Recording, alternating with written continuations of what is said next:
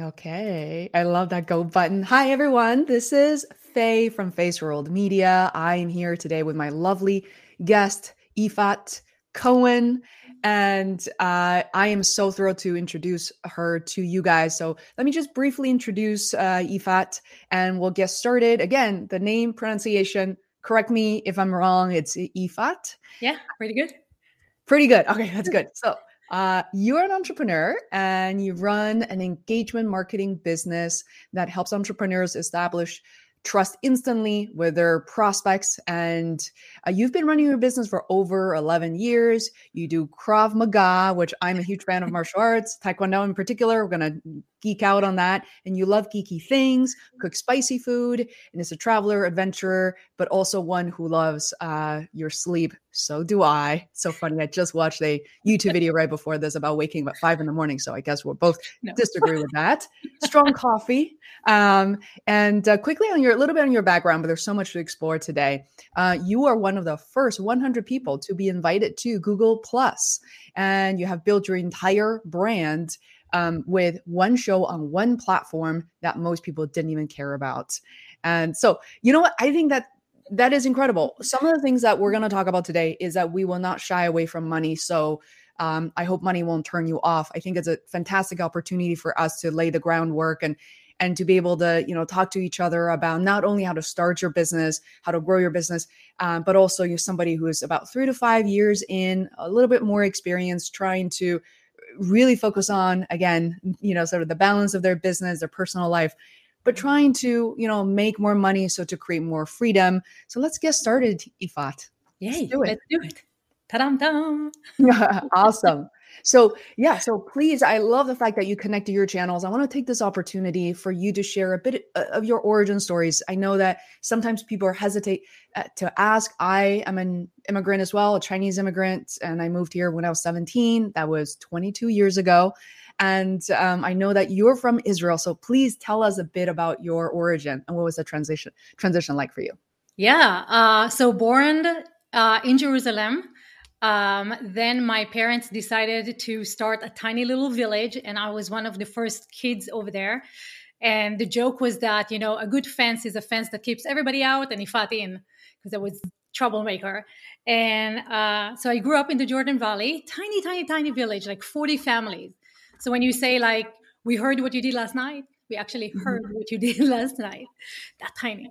And then I went to a boarding school in Jerusalem for three years. And then I went to the Air Force, did my two and plus years in the Air Force. Then I went and uh, I worked in the border between Gaza, Israel, and Egypt, kind of like a security position.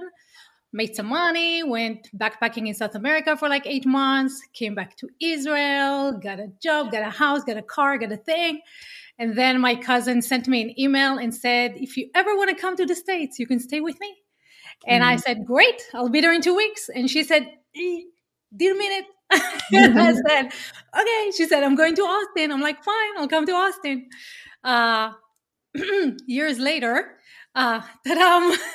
Wow. So how, when was that? When did you come here? I got here in ninety-eight. I went to U T. Um, I majored in Spanish and business only because people were like, well, you like Spanish. I'm like, yeah, I do. Okay. So wow. I did that. And then uh, I started, I so actually during my college years, I was working in a startup and it was me, the owner, and an operation guy. And mm-hmm. so I did everything. I did the sales, I did the accounting, I did the website, I did the fulfill, everything. And the um, the operation guy was like, you know, if you get run over by a bus, we're screwed. And I was like, what if I want to take a vacation? Like, why do we have to go on the, the bad side that I'm dead, right? Mm-hmm. And he's like, okay, well, he started bringing in people for me to train them on each one of the things that I was doing. twelve people later, I was fired. And I was like, hmm, okay, thank you. Now mm-hmm. I know I can build a company and I'll never build it for anyone else. Mm-hmm. Um, mm-hmm. And that was the beginning of my entrepreneurial journey. And this was still when you were in college. That was in college. This, yeah. Wow. So yeah, I got fired and I was like, thanks. I'm going a semester abroad in Buenos Aires. That was mm-hmm. my last semester. Um, and then I came back and Google Plus launched. Timing. Wow. Yeah. Wow. So the, I mean, I'm going to just like stay on the origin story a bit longer because uh, I, in just one minute, I guess I heard a lot of things that I had an, no exposure, no experience, and I was never part of the military. And I know that perhaps it's a requirement for, for yeah. men and women in Israel. Yes. I mean, I think that was widely understood. It's, in a way, I think it helps that you're not alone and you've seen your, hopefully re- your relatives, other men, women, uh, joining the, the, the workforce, the army. Um, but did you have any excitement? Was it fear? Was it doubt? Any doubt towards being part of military? No, because like you said, right, mm-hmm. everybody goes there. And so the conversation usually around your senior year of high school is like, which division you go, you're going to go to. Are you yeah. going to be a fighter? Are you going to be, you know, like what you're going to do? Mm-hmm. Um, that was the time when I realized that my father doesn't know everything. Kind How about of you? Shattered my world because, because mm-hmm. I wanted to become a journalist. And mm-hmm. my dad, it's very interesting, right? Like you never realized how your parents see the world until you grow out of it and you go like, oh, wow, True. Interesting. Um, so I want to be a journalist. And in high school, I wanted to go and apply. And my dad was like, no, no, no, don't do that. Because if you fail that, then you will close all the other opportunities that you have in front of you. Mm. No idea why he said that, because I don't now I don't think it's true. But no, it's not, yeah. Right. But but not, but then I was like, huh, okay. So I didn't apply. And then I ended up in the Air Force. I didn't want to be in the Air Force. I wanted to be something fighting, you know. On the ground. Um, yeah. right. Right. Uh, but now it's very interesting because I know you wanted to be protective, but I was like, wow, I didn't realize how protective he was. Kind of mm. like, don't do this, this might happen, don't do this, this might happen. Right, um, right. I actually spent a lot of time thinking about that, even like yesterday or earlier today about uh, even being in my twenties and certainly teenage years. But, uh, you know, since late teens uh, in my twenties, I obviously spent most of that time here. And my parents, surprisingly, especially my mom, uh, was very oftentimes very concerned, afraid of a lot of the decisions I was making. And I thought somehow that I was alone. There's this whole Asian parents like tiger mom sort of deal. But It does it does sound like, you know, perhaps do, do you think your parents had similar feelings, perhaps because you were, a, you know, you, you were in a different country uh, by yourself, uh, most likely. You think they they kind of their anxiety in, increased as a result of that?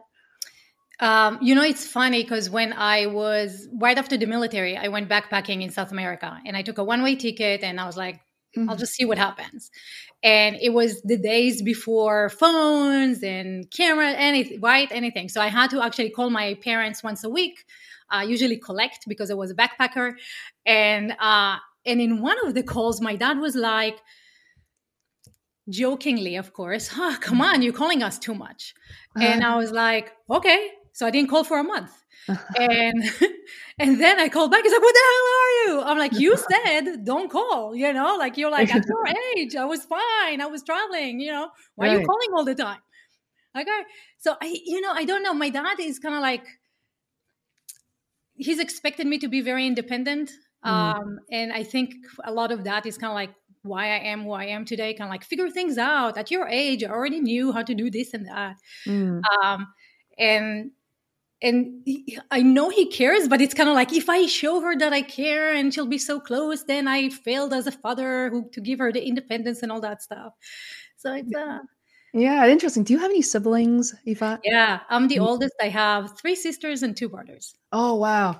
Yeah, well, they, at least the attention is split. Whereas for me, I'm an only child, so oh, it's just oh, there's a lot of attention on. This is like the one shot my parents got.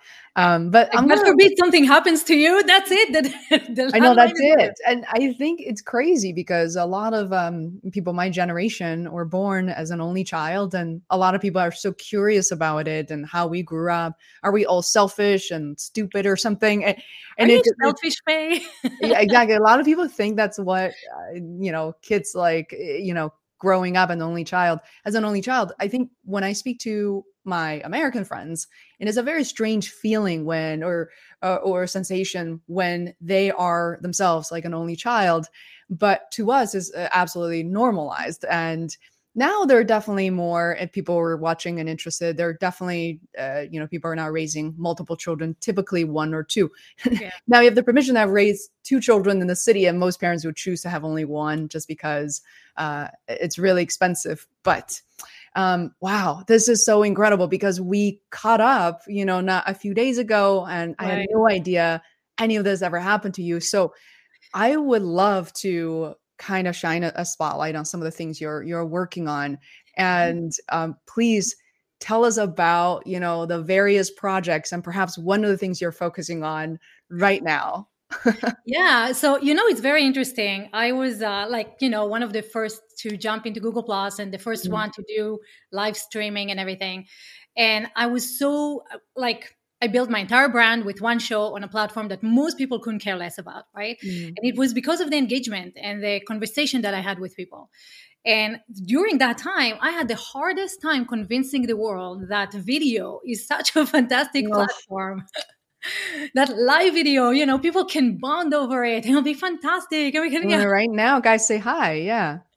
Right. And so thanks COVID, finally, everybody's like, oh, man, this is so cool. Mm-hmm. Tony Robbins just said, uh, I used to reach fifteen thousand people in my live events, and now I reach a million at once. You know, so it's like, it's huge for everyone, right? For connection, for, mm-hmm. for sharing, for all that stuff. And so we have two problems. One, everybody's coming online, right? Mm-hmm. And everybody's trying to be an expert. And now we don't trust things anymore because everybody's online and everything can be manipulated. And, you know, it's just tough. And so people who are coming online are trying to figure out, well, how do I monetize this, mm-hmm. right? And we have coaching, which is growing pretty big. Uh, we have uh, content. We have courses that are growing pretty big, right? Mm-hmm. And the challenge is each one of these markets is extremely saturated. Because if right now you're coming in and you're like, well, I'm going to do a course. Well, good luck. Because all the information is already on YouTube and Udemy and Quora, right? Sure. So it's going to take you forever to start the course, build the course, find your uniqueness, try to convince people to buy it and all that stuff. Not saying there's no value in it. I just want mm-hmm. people to understand that it's not an overnight success like they make you think, right? Yeah. yeah. And I think for me, that's the biggest challenge. It's kind of like, look, all you need is mm-hmm. a book. Really? All mm-hmm. you need is this little, really? You're just a funnel away, are mm-hmm. you? You know, so right now we're kind of like at this time with the internet where it's saturated. A lot of people are coming in. Stuff that worked five years ago doesn't work anymore, especially for podcasters, right? Like mm. those who started five years ago have a huge advantage over those mm. who are just starting out now. Uh, so it's way harder. And so what's the, what, what can we do? Right. Mm-hmm. And so I remember Grant Cardone was uh, talking to Louis Howes about Underground Billionaire, the show that he was on. And they took him and they put him in the boondocks, like some city with twenty-two percent unemployment in Texas, and said, you have ninety days to build a business. And Grant was like, if there's anything we don't need is more businesses, more businesses, more bars and more restaurants. We don't need more hair salons. We don't need more massage therapists. We have thirty-five million businesses in the U S. Two thirds of them are failing. So if you want to succeed, go into these business, those businesses, figure out how you can add value. Mm. And that will be so much faster and so much easier and so much more valuable. And so I was like, okay, so what can we do? Like, how can we add value to, like, what is the friction that people need right now? And because there's so many experts coming online and because there's such a demand for content, one thing that we can really help people with, with is what I call activating their expert gene. Mm-hmm. And you know this because A, you're an expert. and, and learning B, every day. What, that's what an expert does, right? They're, they're mm. not like, I know everything already. It's like, there's always more to learn.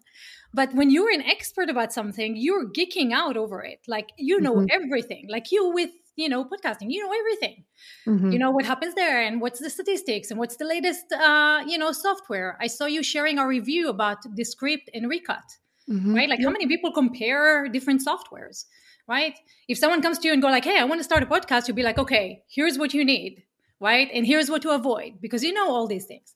The mm-hmm. problem is most experts, when they talk about their expertise with their friends and family, like I did with my Google+, people were like, okay, enough already. I don't care about Google+. Leave me with my Twitter and stuff. Mm-hmm. And then when you come online, it's kind of like vanilla, right? Like I don't want to offend anyone and I don't know what to talk about. And I don't know what to put out there. And so nothing works for them. But if they're talking to someone who activates their gene, who's like geeking out with them about the stuff that they really care about, all of a sudden, the energy changes. The, you know, you're getting into a state of flow. You lose track of time because you're like so into what you're talking about. And that's really what's missing for these experts.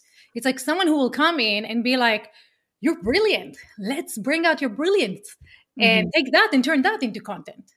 And that's a huge friction that is really in high demand. Very uh, few people, sorry, know actual, actually how to activate that gene. Oops, I don't know why my thing. Sorry, my bad. Yeah. My phone was like. No um, problem. So th- I think there are two parts for people to understand here is one that you have to understand what your expertise, well, you, you, number one, you should know what your expertise already is, and you have to be able to activate that and attract the right people, right? I think that's kind of the two-part equation. Well, there's a challenge, right? Because we mm. can't really activate it on our own, right? Like you can't, mm. unless you're like super, okay, so there's two challenges, right?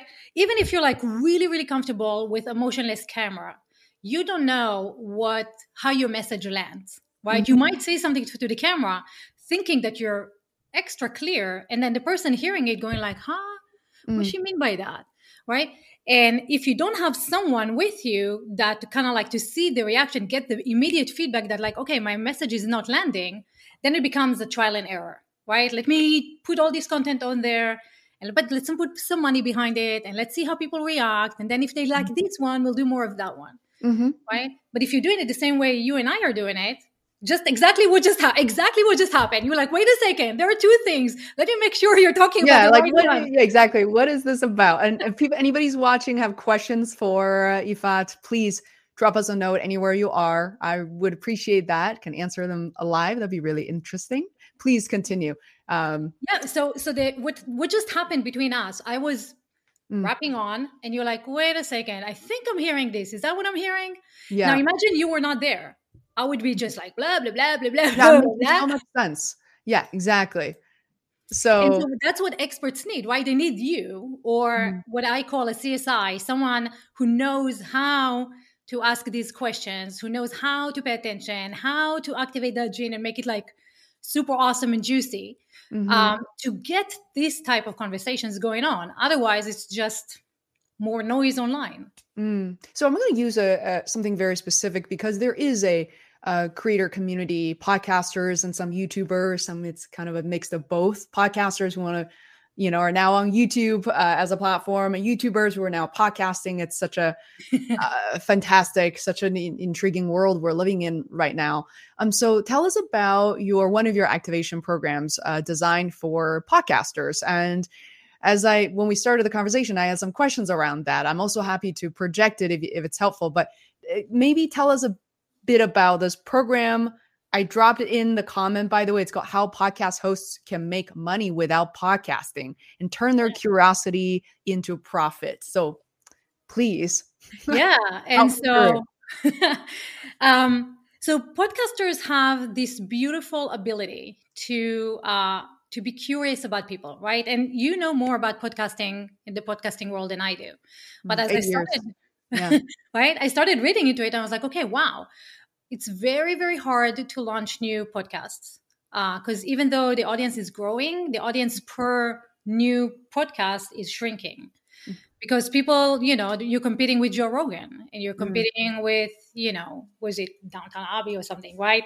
The Daily, Alex Cooper. So you're competing mm-hmm. with them, and podcast listeners are very loyal to the podcast that they're listening to, right? So for them to jump to a new one, mm-hmm.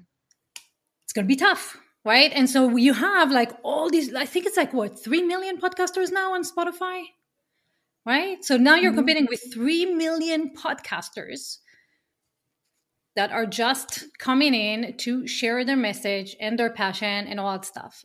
Monetizing this is really hard. No, I confronted right away. Right? It is much easier. Even then, it's still very hard, but podcasting, it's even harder, in my opinion. Yeah, right? Because you need either sponsorship, right? Mm-hmm. And they're looking for how many listeners per episode, right? Mm-hmm. Um, and then, so you need to grow your per episode listeners, but you can't get an audience because they're already listening to the podcast from five, ten years ago. Mm-hmm. Um, And so most people quit, I think, after the ninth product, uh, podcast. Yeah, like, episode, oh, absolutely. So, um, yeah, so how do you convert their yeah. skill? So, so right now we're talking about people who want to become podcasters, either fine, they never start or they quit after the ninth episode. And you have a message for them to be able to yeah. make money. How, there, where, oh, yeah. I feel like I'm missing a step here. So take your curiosity, guys. Mm-hmm. Take that, learn how to act. You know, already know how to reach out to experts, right? All you're missing is really, how do you provide a conversation that achieves the expert's goals, right? Mm-hmm. Otherwise, it's just, you know, conversation, noise, content. But if you take the expert and you run a strategy with them, going like, okay, what do you have? Where do you want to go? How can I help you get there, right? And then you're having exactly the same conversation that you're having And on a podcast, minor changes, right? So that it fits the strategy. You activate the gene, you get them into a state of flow, you uh, you make it so that you lose track of time. And then you turn that into content that really promotes that expert's goals, and you mm-hmm. get paid for it. So you really get paid to talk right yeah. now, with no sponsorship and no courses and no merch and no affiliates and no audience and no none of that stuff, right? Mm-hmm. All you need is really to be curious enough about that person, really interested in their goals and helping them achieve those goals. And you do that through this type of a conversation. Yeah. So one thing that I have been doing for quite a number of years, I think I that part resonates with what you're sharing. So for me, for instance, as a someone in digital marketing, I work with a number of clients on retainer and have been since twenty sixteen, twenty eighteen, twenty nineteen. And I noticed, like you said, it's hard. They're very busy. They're uh, very accomplished Um, entrepreneurs. So every once a week, I hop on these Zoom calls, and sometimes they have their fancy four K camera laid out as well. It doesn't really matter. We're not here to focus on equipment. Um, we record the conversation.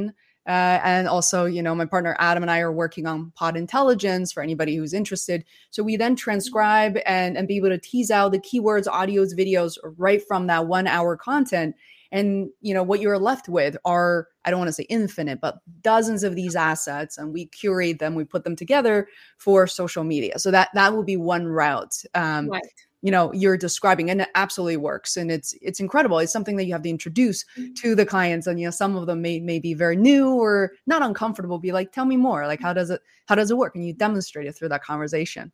Yeah, exactly. Right. So the challenge is, is that most people, every, most people who are doing anything online right now don't have a strategy to begin with, right? Mm-hmm. It's like, let me post. Mm-hmm. Okay. Yeah. Right? I'm not posting enough. Yeah. Mm-hmm. It's not about that. It's about brand building. If you're looking at like uh, Gary V, he spent, I think twenty seventeen, he came out with a content model, and mm-hmm. his content model was like, take a pillar content, piece of content, kind of like what you're saying, right? And mm-hmm. cut that into a billion pieces. Mm-hmm. No, he like laid it out step by step, you know, everything. It's like for free. Just guys do it. Nobody did it. Right. Mm-hmm. So then he was like, okay, why aren't you guys not doing it? I spent like, you know, so much time and effort into this. You have all the information that you need. Why is anyone applying it? And mm-hmm. then he's like, okay, I'm going to have a competition, you know, a contest. Whoever's going to apply this is going to get something. Still, nobody does it. Why? A few reasons. One, it's hard to talk to a motionless camera. The way that Gary Vee is doing it, he's taking his keynotes. Well, mm-hmm. how many of us are on a keynote, you know, have a keynote? How many of us are on panels? How mm-hmm. many of us do that consistently enough so that we have content daily? So it all mm-hmm. breaks from the top, right? We, we don't have the pillar content. And so Gary goes like, okay, let me create VaynerMedia. Uh, and I will do that for people. So for a starting point of twenty-five thousand dollars a month, you will come in and you will get your pillar, and we'll cut it into two articles, four videos, and stuff like that, right? Every week. And by the end of three years, it's on his website.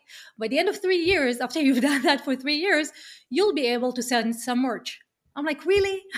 Okay. Mm-hmm. So if you're not at the twenty-five thousand dollars level of Gary Vaynerchuk, right? But you want to have that specific model, you have to start from a pillar content. And that pillar content has to be applying to the strategy. What is it that you're promoting? A course, an email list, a podcast, uh, something, right? Like how how is the content that you're doing right now growing your business? And mm-hmm. I think most people don't ask that question. right? It's just like, well, I need to be on Facebook. Yeah. I can't be because I'm not consistent. Let me hire someone. And now it's generic and nobody connects to me because I'm just like everybody else. Yeah, true. And I'm going to just tease out a couple of questions and we'll go back to, uh, you know, understanding the three K guarantee, like how you're able to make not one, two, three hundred dollars, but you're actually able to generate a real income from the strategy. But first, there's a question from Adam. Um, hey, Adam. How could Yeah. Yay. So how could someone decide if they should or could start a business around their passion or keep it just as a hobby? So, you know, a business is, uh, okay, a business will be something that um, you will dedicate your time to. It's not going to be just baking cupcakes because you're going to need marketing and accounting and salespeople and website, mm-hmm. all the other stuff that make the fact that you enjoy baking cupcakes, you know, valuable, profitable, and pays the bills and takes a lot of time. So most people, when they start that, they basically replace their existing job with a job that they own, right? It's not a real business. Now, if you mm-hmm. leave the business, if you stop doing it, then it's gone. Like, right? There's there's no money, like a job. If you don't work for a certain amount of hours, then you're not going to get money. So I would say if you can monetize it, right? If it brings you money, mm-hmm. then you can focus all your time on it. If it's not, keep it as a hobby. Have something that generates money. While that's going, just try to build this one. While mm-hmm. this becomes bigger than this, then you can drop this and become this. Yeah. I don't know if that answers. No, it's a great question. And same thing for me. I mean, I, you know, I was thirty years old when I started my podcast. So my real, my realistic expectation was, okay, I'm really doing this for fun. I'm trying to learn new things, connect with new people. And it was not generating any money for me because that also wasn't my expectation. I, I wasn't treating it as a business until things started to really, there's a turning point for me, not because of ads. I still have zero ad on my podcast, but instead it was people who are uh, people I interviewed, like Ifat said, their friends and connections. Some of my listeners uh, reach out to me to say, oh, I need some help with digital marketing. And I, I said, what do you think that is? And they kind of uh, explain that based on the way that I'm talking about, you know, the business I was doing. So at the beginning, I was like designing websites, helping them find their message, creating content. And later on, it turned into um, a business. So I, I do have a follow-up question to what Adam asked um, as well. Ifat, I would love to hear your take on, you know, people always say, niche down, find your focus. Whereas, frankly, for me, that advice didn't really work out as well because I didn't, at the beginning at least, I didn't have the one thing that could really generate significant amount of revenue for me. I'm living in Boston, you know. Ifat, you're in New York, right? I didn't Austin. confirm. Yeah, Austin, Austin, of course, you, you did tell me. So that's not a cheap place to live either. Yeah. And I I find that as I'm growing and learning to be a creative entrepreneur, I started to pick up different skills. And also a lot of my expertise were activated by different people literally throughout my journey. So, uh, you know, therefore I was trying different things along the way. I was adding something to something existing that was working for me. So I kind of pivoted a number of times. Does this sound normal to you, to your experience, or do you think people should really focus on that one thing and make it blossom? I think there are different type of people, right? I'm, I'm the same as you. Like my resume is, you know, a mile and a half long. I've done everything that you can think about. Uh, just because I was curious, I'm like, oh, what, you know, like I get a job to learn it, not to actually learn something and then get a job, uh, mm-hmm. which my son's dad hates. He's mm-hmm. like, the difference between Americans and Israelis. I'm like, pay me to learn. Why not? Mm-hmm. Um, right? but but I think that makes you a much more rounded person. Mm-hmm. And also, when you're young, you can do that. Why not? I mean, like, who says you have to know everything that you want to do at thirty, right? Mm-hmm. Uh, the challenge now is like we are. When we started, social media was like in its infancy, mm-hmm. right? And so email marketing really worked, or just blogging really worked, or, you know, just YouTubing, like the first person at YouTube. It's fantastic, mm-hmm. right? Mm-hmm. Now it's much harder and people are looking for the shortcuts. And I think mm-hmm. that's the problem. Like, how long did it take you to get to where you are, right? Mm-hmm. It's not an overnight success. Absolutely not, no. And it has mm-hmm. a lot to do with your mindset. And your mm-hmm. skills and what you've tried and who do you know and how mm-hmm. comfortable you are in going like, listen, I'm now at the point where it's worth five thousand dollars, mm-hmm. right? Most people, when they start, it's like, Can I ask for a hundred? I yeah, was like that. Sure. A lot of hesitation around asking for money now. Um, yeah. You know, at, at a point, and I've been doing this as a really my own business L L C. There's an L L C question coming up, but I started my L L C uh, in January twenty sixteen. Um, but I I had been doing kind of just working with my friends on the side, building skills since I was in college, and certainly very actively since like twenty ten, twenty eleven. Um, absolutely. It's a long game, guys. And so um, Artura asks, what are your thoughts on creating an L L C versus staying a sole proprietor? I'm not an accountant, mm-hmm. but from what I know, I got an L L C. It's three hundred dollars. You do it on your own on the website. Very you simple. Don't need anything aside of that, and it will protect your personal assets if something mm-hmm. ever to happen. So Uh, you don't need a lawyer and you don't need an accountant, none of that. You just go online, whatever state you're in, and you're like, Texas L L C, the name of your company, right? three hundred dollars and you got L L C two days later in the mail. It's like, you know, it's a cover your ass kind of thing. Yeah. Oh, I would absolutely agree. You know, something happens between you and a particular client. There are a lot of things that you just can't, you know, prevent or avoid. And luckily for me, I've never really gotten into any legal issues. Um, but if there is, right, people can't come to your house to say, oh, now your house is ours, your car, there's no division between you and your business. And that could be a, a really big problem. So um, in Massachusetts, it's five hundred dollars a year. And, you know, it's not cheap, but at the same time, when you have a real business, that also becomes your business expenses, right? Um, so it's it's fantastic. So I'm going to go back to the, the core question on the landing page that I shared earlier, which is following this path uh, that Ifat has laid out. You said there's a guaranteed three thousand dollars. I, I always get a little nervous whenever I, I, first of all, for my business, I don't guarantee anything. The reason is I can't control what the client is willing, is or isn't doing. And luckily for me, they're fantastic, but I still don't use the word guarantee, but I want you to explain where that comes from. Yeah. And so it's a conditional guarantee, right? Same thing. If you don't do the work, then I can't guarantee you're going to make the money, right? Mm-hmm. Just by showing up, nothing. But if you do the work and by the end of ninety days, you have not made the money, I personally will pay you back the difference from what you paid and the three thousand dollars. But you have to do the work. If you do the work, people have done it before. They made way over three thousand dollars. That's how I know for sure that you will make that much money uh, once you apply it. So I know right now things are kind of, uh, you know, financially, and we don't know what to trust, and this is very hard, and what if it doesn't work, and I just lost my money and all that stuff. Mm-hmm. So I want to remove that fear of like, what if it doesn't happen? If it doesn't happen, you'll get paid back. So, um, but you have to apply. If you don't apply, you void your guarantee, right? You void your warranty if you don't apply. So if you want to start making three thousand dollars each and every month while working very, very little with just few clients, this might be the thing for you. Uh, if you are really curious, love talking to people, uh, started your podcasting journey and realized like, ah, I need some income to make this going. Um, you can make a lot of money monetizing skills that you already have. All you need to do is figure out, um, how do I activate the gene? What do I offer? How do I make it so, how do I deliver first class experience so that when I go like, hey, you want to stay first class or do you want to go back to coach? People be like, ah, I don't want coach, you know? Mm-hmm. I went to first class. Uh, and it's very interesting, Faye, because I see it with my, uh, with my clients. They're working, they're starting out with people who go like, yeah, I just want to try it out. And I don't know. And I don't have money. And blah, blah, blah. Um, and then those guys are bending backward over to be like, okay, how do I work with you? Because this is so awesome. Mm-hmm. So what's nice about this process is that even though it's very simple and you can apply it right away. And in fact, I have people who may, who got two clients after two days of taking the course and double that a week later. So finding clients is not hard. Finding clients that you love is hard.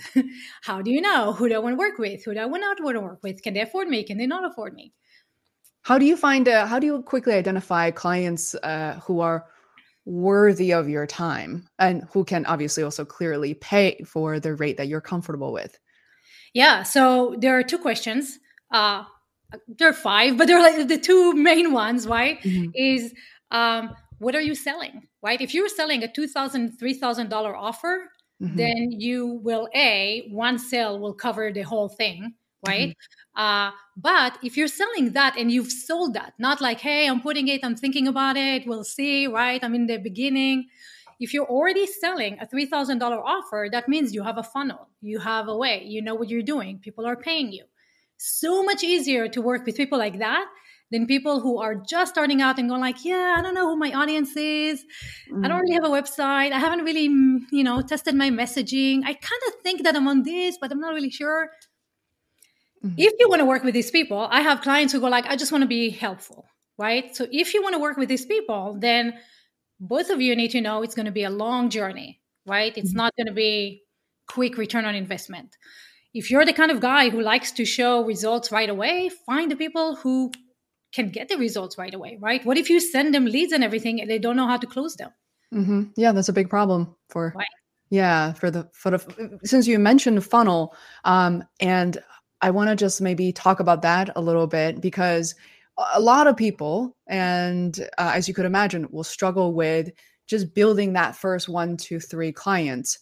And I don't know what your strategies would be, but what has worked out really well for me, for instance, which is not news to a lot of people, are number one, eight years ago, I started the podcast and I was very carefully picking who I was talking to. Not always just famous people. I got a couple of, you know, I got a few, or maybe a dozen, a dozen fairly recognized people, but the rest, two, three hundred people are, you know, people you probably never heard of and uh, have their own uh, expertise. And then they're very kind, they open their doors and we're good friends, but that took a long time.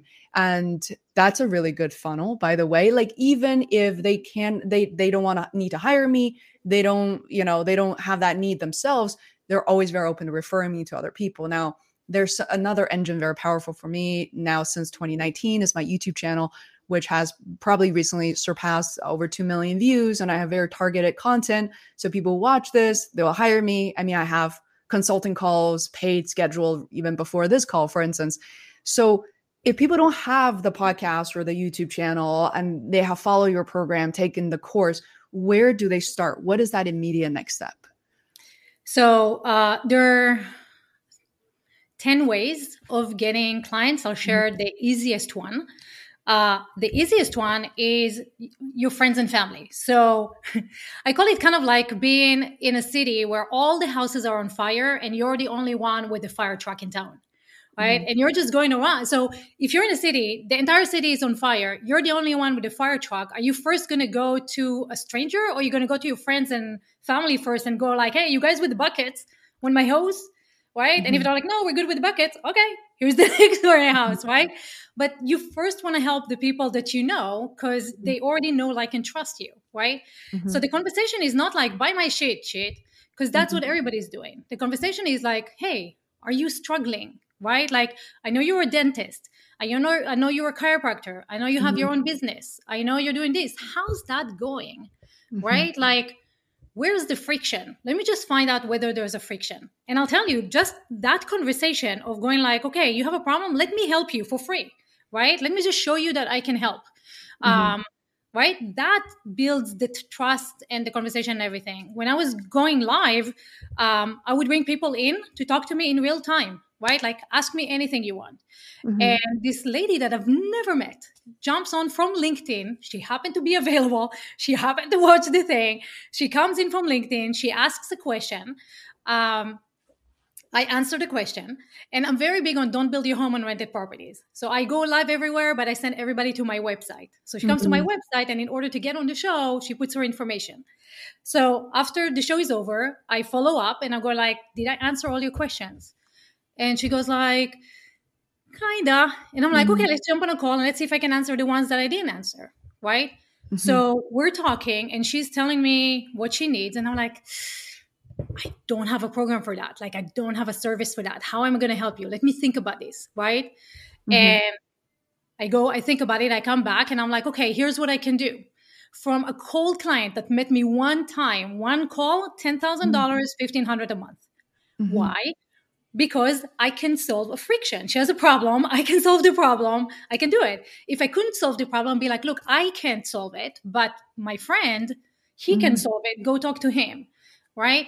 So the easiest way to find clients is have a conversation and say, where is the friction, right? And friction is not something that you kind of like, eh, maybe one day I want to grow into something. Friction is like, I'm trying to move and something is blocking me and I'm not moving as fast mm-hmm. as I want because there's friction, right? There's pain, there's pain. You're selling right? painkillers, not vitamins, right? Exactly, out right? So where's out. the fire? Yeah. Right? yeah. And, and if there's no fire, awesome, right? If they're struggling with flood, you're mm-hmm. not a flood insurance, right? You're a fire truck. Mm-hmm. So you're having these conversations. And as you have these conversations, all you need is one or two people, honestly, right? To get started. Mm-hmm. You get started, you give them the first class experience and you say, you want to continue? I, t- I can't tell you how many friends of mine, I needed some uh, um, samples for what I was doing. And I was like, hey, let me do one for you. Mm-hmm. Because I want to show my guys how it's done, right? And they're like, okay, well, how do I work with you? This is really cool. Maybe I can send my team. Maybe you can work with this. Maybe. Because when you relieve the pain, then people don't want to go back to the pain, right? They want mm-hmm. to continue working with you. So mm-hmm. much easier than going like, listen, I have a course. Listen, I have a product. Listen, don't you want to try my thingy, right? Mm-hmm. So much easier than that. Yeah. No, I love it. And this is something that I, I hope people will put into practice as well. That uh, when you start your conversation with family and friends and also, you know, local businesses and people who actually know you, that is much more effective than sending somebody a tweet or a random email that may just land, who knows, trash or spam. So I think some of the, these days, whether it's face-to-face or someone you just know, a text, a, a direct email is really helpful. And I have to say that, you know, I think you, for people who love business in general, will find it so much easier. Uh, I, I find myself to have always really liked business, like learning these things. Um, uh, yeah. So just, you know, start somewhere. So love to respect your time too, Ifat. I, I, what are some of the things that you wanted to talk about? Maybe we haven't really gotten into. I know we got really deep into this particular offering this here. Fun. Uh, yeah. I geek out over this. You see, like, this is it, right? Like, this is how you mm-hmm. activate the gene. You get to geek out with people about the stuff that you, that you both enjoy. Mm-hmm. I know you and I love martial arts, um, right? And do so many other things, and sleep and stuff, right? So, uh, by the way, one of the really cool things you're asking how to meet people. You and I mm-hmm. met through a shared friend, right? Yeah. And it was because I was like, hey, uh, Michael, I, this is what I'm doing. Do you think mm-hmm. it will benefit anyone? Mm-hmm. You can do exactly the same thing. You go to your friends and family and go like, you know, you don't have a fire. You know, anyone else's house is on fire that I can help them, you know, mm-hmm. send them my way. And now you're not messaging strangers on the internet. Mm-hmm. So I think if we change the mindset from selling to serving, mm-hmm. right, then life becomes so much easier. Absolutely. And same thing goes for the communities we're, we're part of as well. Um, you know, I was part of Seth Godin's L ten B A. You know, I grew very close to Dory Clark and her group. And not only that you're now having introductions, and but you also, you're part of a group with shared belief systems. And that is huge. You know, yeah. um, I love the fact that I I am now working with clients in their, uh, you know, fifties and sixties, uh, you know, well into their sixties. And they don't see it as, oh, I want to retire, live on a golf course and do nothing. And all of them have the shared mindset of how can, can we be of service and continue to contribute and grow. So yeah. when you're part of the community, you don't have to explain yourself. You can geek out and yeah. you're kind of operating in the same wavelength. You feel good and you save so much time. So this is fantastic. Thank you so much for calling that out. Yeah. yeah. You know, it's, uh, if, if there's one thing I can leave you guys with mm-hmm. is don't believe the hype, mm-hmm. right?